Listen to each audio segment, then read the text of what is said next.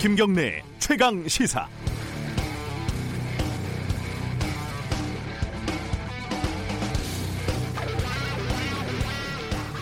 (2014년) 대한항공 뉴욕발 A380 first class였죠. 조양호 전 한진그룹 회장의 장녀인 조현아 당시 대한항공 부사장이 벌인 엽기적인 땅콩 회항 사건. 그리고 2018년 대한항공 영국편 광고를 협의하던 광고 대행사에서 조연아의 여동생 조연민 당시 대한항공 전무가 회의 도중 상대방에게 물컵을 던진 뒤 수개월 동안 연쇄적으로 폭로된 조씨 집안의 갑질 행각. 부정 입학과 뺑소니 등 각종 사건 사고로 이미 명성이 자자했지만 몇 년에 걸친 누나와 여동생의 큰 활약으로 상대적으로 여론의 관심에서 멀어졌던 조원태 한진그룹 회장도 2019년을 이렇게 마무리할 수는 없다고 생각한 걸까요? 어, 세계일보에 따르면 크리스마스 당일 모친인 이명희 씨를 찾아가 경영권 분쟁에서 분쟁을 하면서 왜 누나 편만 드냐며 벽난로 부직갱이로 유리창도 깨고 물건도 부수고 행패를 부렸다는 겁니다. 이명희 씨는 상처를 입었고 이 과정을 조원태 씨의 세 자녀가 지켜보고 있었다고 합니다. 조양호 전 회장이 사망을 하면서 삼남매와 부인에게 거의 같은 비율로 한진그룹 지주회사 한진 칼의 지분을 상속하면서 사이좋게 지내라 이런 유언을 남겼다고 하죠. 산전수전 다 겪었던 조 전 회장이 이렇게 될 걸 모르지 않았을 겁니다. 피도 눈물도 없는 살떨리는 경영권 분쟁에서 살아남을 능력이 있는 자식이 한진을 경영하게 하겠다. 그런 그림이 있었을 거라는 생각을 해봅니다. 아니 이러다가 조씨 일가가 경영권을 아예 상실할 가능성도 조금은 있다고 하는데요. 조 전 회장은 이런 더 큰 그림을 그린 건 아닐까요? 니들이 무슨 경영이냐? 총수 일가가 싸고 뿌려놓은 오물을 치우는 건 결국 임직원들일 텐데 연말에 대한항공 직원들 고생이 참 많습니다. 12월 29일, 아 30일이네요. 월요일 김경래 최강 시사 시작합니다.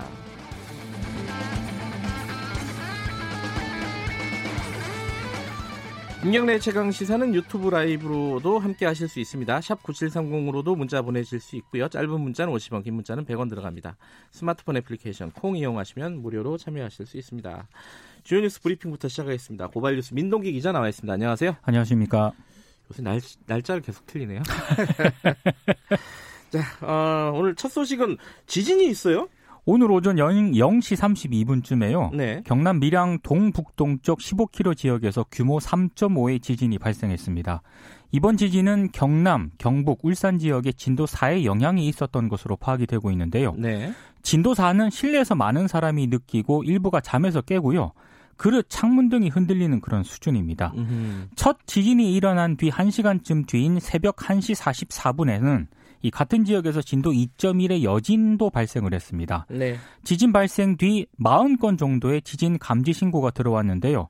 다행히 현재까지 파악된 인명, 시설물 피해는 없는 그런 상황입니다. 부산 재난 소방 소방 본부는 고리 원전이나 김해공항 등 국가 주요 시설에 지진 피해 신고가 들어오지 않았다고 밝혔습니다. 주말 사이에 북한에서도 중요한 소식이 하나 들어와 있어요.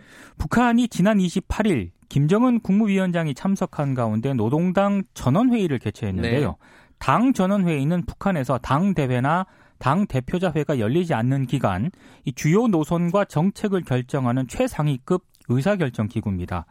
조선중앙통신이 어제 관련 내용을 보도를 했습니다. 국가 국방 건설에 나서는 중대한 문제들을 토의했다 이렇게 보도를 하면서도 구체적인 논의 내용은 공개하지 않았는데요. 다만 변화된 대내외적 정세 요구에 맞게 국가의 전략적 지위와 국력을 강화한다 이런 내용이 포함이 되어 있거든요. 핵 보유국 지위 강화를 시사하는 것 아니냐 이런 분석도 나오고 있는데요. 네. 일각에서는 연말 시한이 그래도 며칠 남았기 때문에 마지막까지 전략적 모호성을 유지하려는 의도도 있다 이런 분석도 나오고 있습니다. 뭐 이른바 크리스마스 선물을 뭘 하진 않았는데 네. 어, 북한이 1월이나 2월에 어, 좀 2월로 넘어간 거다. 이게 끝난 게 아니다라는 어, 분석도 좀 있습니다. 그렇습니다.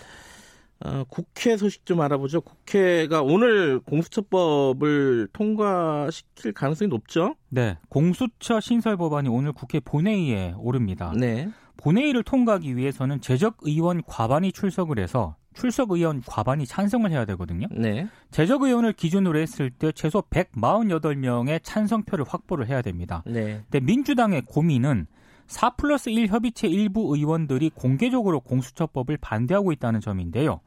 4 플러스 1 협의체 소속 의원이 모두 157명이거든요. 네. 이 중에서 바른미래당 주승용, 박주선, 김동철 의원 등 3명이 공개적으로 공수처 반대 입장을 밝힌 상황입니다. 여기에 4 플러스 1에 속하지 않은 권은희 바른미래당 의원이 공수처법 수정안을 또 지난 28일 대표 발의를 했는데요. 네. 이 수정안은 뭐 공수처의 공소제기 여부를 심의 의결할 기소심의위원회를 설치를 하고 대통령의 공수처장 지명권, 공수처 검사 임명권 등은 없앴습니다. 오늘 본회의에서 이 수정안이 먼저 표결에 붙여질 것으로 보이는데 이 수정안에 이름을 올린 국회의원이 30명 정도거든요. 그래서 통과될 가능성이 현실적으로 그렇게 크진 않습니다. 네. 다만 4 플러스 1 협의체는 일부 의원들의 반대에도 불구하고 추가 이탈만 막으면 공수처법 가결에는 문제가 없다 이렇게 판단을 하고 있는 것 같습니다. 네. 아까 말씀하신 그 뭐 기소권이라든가 아, 뭐 여러 가지 좀 쟁점들이 있습니다. 그렇습니다. 관련해 가지고 금요일 날 저희들이 지난주 금요일 날 더불어민주당 박주민 의원 연결해서 인터뷰를 했었는데 오늘은 자유한국당 쪽이죠. 김용남 전 의원 검찰 출신 어, 연결해서 어, 관련 얘기 좀 여쭤보겠습니다. 다음 소식이요. 세월호 참사 당시 희생된 단원고 학생의 아버지가 극단적인 선택을 했습니다. 네. 유경근 전 4.16 세월호 참사 가족협의회 집행위원장이 지난 28일 자신의 페이스북에 이 같은 내용을 알렸는데요. 고인은 자신이 운영하던 경기도 화성 근처 사무실 인근에서 숨진 채 발견이 됐고요. 화성 서부 경찰서는 아, 고인이 지난 27일 오전 자신의 승용차 안에서 발견이 됐고 타살 혐의점은 없었다고 밝혔습니다. 갈 때가 됐다는 내용이 담긴 동영상을 가족에게 남긴 것으로 전해지고 있는데요. 경찰이 오늘 국과수에 부검을 의뢰해서 정확한 사망 경위를 확인할 예정입니다. 그리고 4.16 세월호 참사 가족 협의회하고 민변이 아, 지난 27일 옛 그 기무사와 해경 관계자 등 47명에 대해서 2차 고소 고발을 했고요. 다음 달 중으로 세월호 참사 책임자들에 대한 3차 고소 고발을 진행할 예정입니다. 그러니까 살아남은 사람들의 어떤 트라우마 이런 것들이 좀 관리가 제대로 안 되고 있었다는 얘기죠. 그렇습니다. 네, 다음 소식 좀 전해주시죠. 유방암 수술 후 투병 중인 김진숙 민주노총 부산본부 지도위원이 지난 23일 부산을 출발해서요. 영남대 의료원까지 100km가 넘는 그 도보 장정에 나섰거든요. 네. 어, 지난 7월 1일부터 182일째 대구 영남대 의료원 옥상에서 고공농성 중인 박문진 보건의료노조 지도위원을 응원하기 위해서입니다. 근데 어제 두 사람이 영남대 의료원에서 만났습니다. 아, 100km를 다 걸었군요. 그렇습니다. 예. 김진숙 위원은 2011년 한진중공업 정리해고에 반대하면서 309일간 크레인 고공농성을 벌일 때 입었던 빨간색 패딩을 이 박문진 위원에게 건넸다고 하고요. 네. 사실 첫 출발이 지난 23일이었거든요. 네. 23일에만 김진숙 위원이 혼자서 걸었고요. 그 다음 날인 24일부터는 한진중공업 노동자, 철도 노조 등의 사람들이 행렬에 합류를 했습니다. 그리고 여정 마지막 날인 어제는 200여 명의 노동자와 시민들이 김진숙 위원과 함께 영남대 의료원까지 걸었다고 하는데요. 네. 쌍용차 해고 노동자, 기아차 비정규직 노동자 등 30여 명이 서울에서 동행버스를 타고 대구까지 내려와서 김지숙 위원의 도보 여정을 함께 했다고 합니다. 동행버스를 추진한 비정규직 없는 세상 만들기 네트워크 등은 김 위원의 연대 투쟁을 이어나가는 방안을 논의하기로 했습니다. 예전에 희망버스 이런 것들이 좀 생각이 나는군요. 그렇습니다. 예. 아까 제가 오프닝에서 잠깐 말씀드렸는데 한진 쪽 그 경영권 분쟁이 진짜 설상가상입니다. 예. 조원태 한진그룹 회장이 크리스마스인 지난 25일 어머니인 이명희 정석기업 고문 자택을 찾아갔는데요. 벽난로용 쇠꼬챙이를 휘둘렀다 이런 의혹이 제기가 됐습니다. 유리창 도자기 등이 깨지고 이명희 고문이 상처를 입은 사진까지 공개가 됐는데요.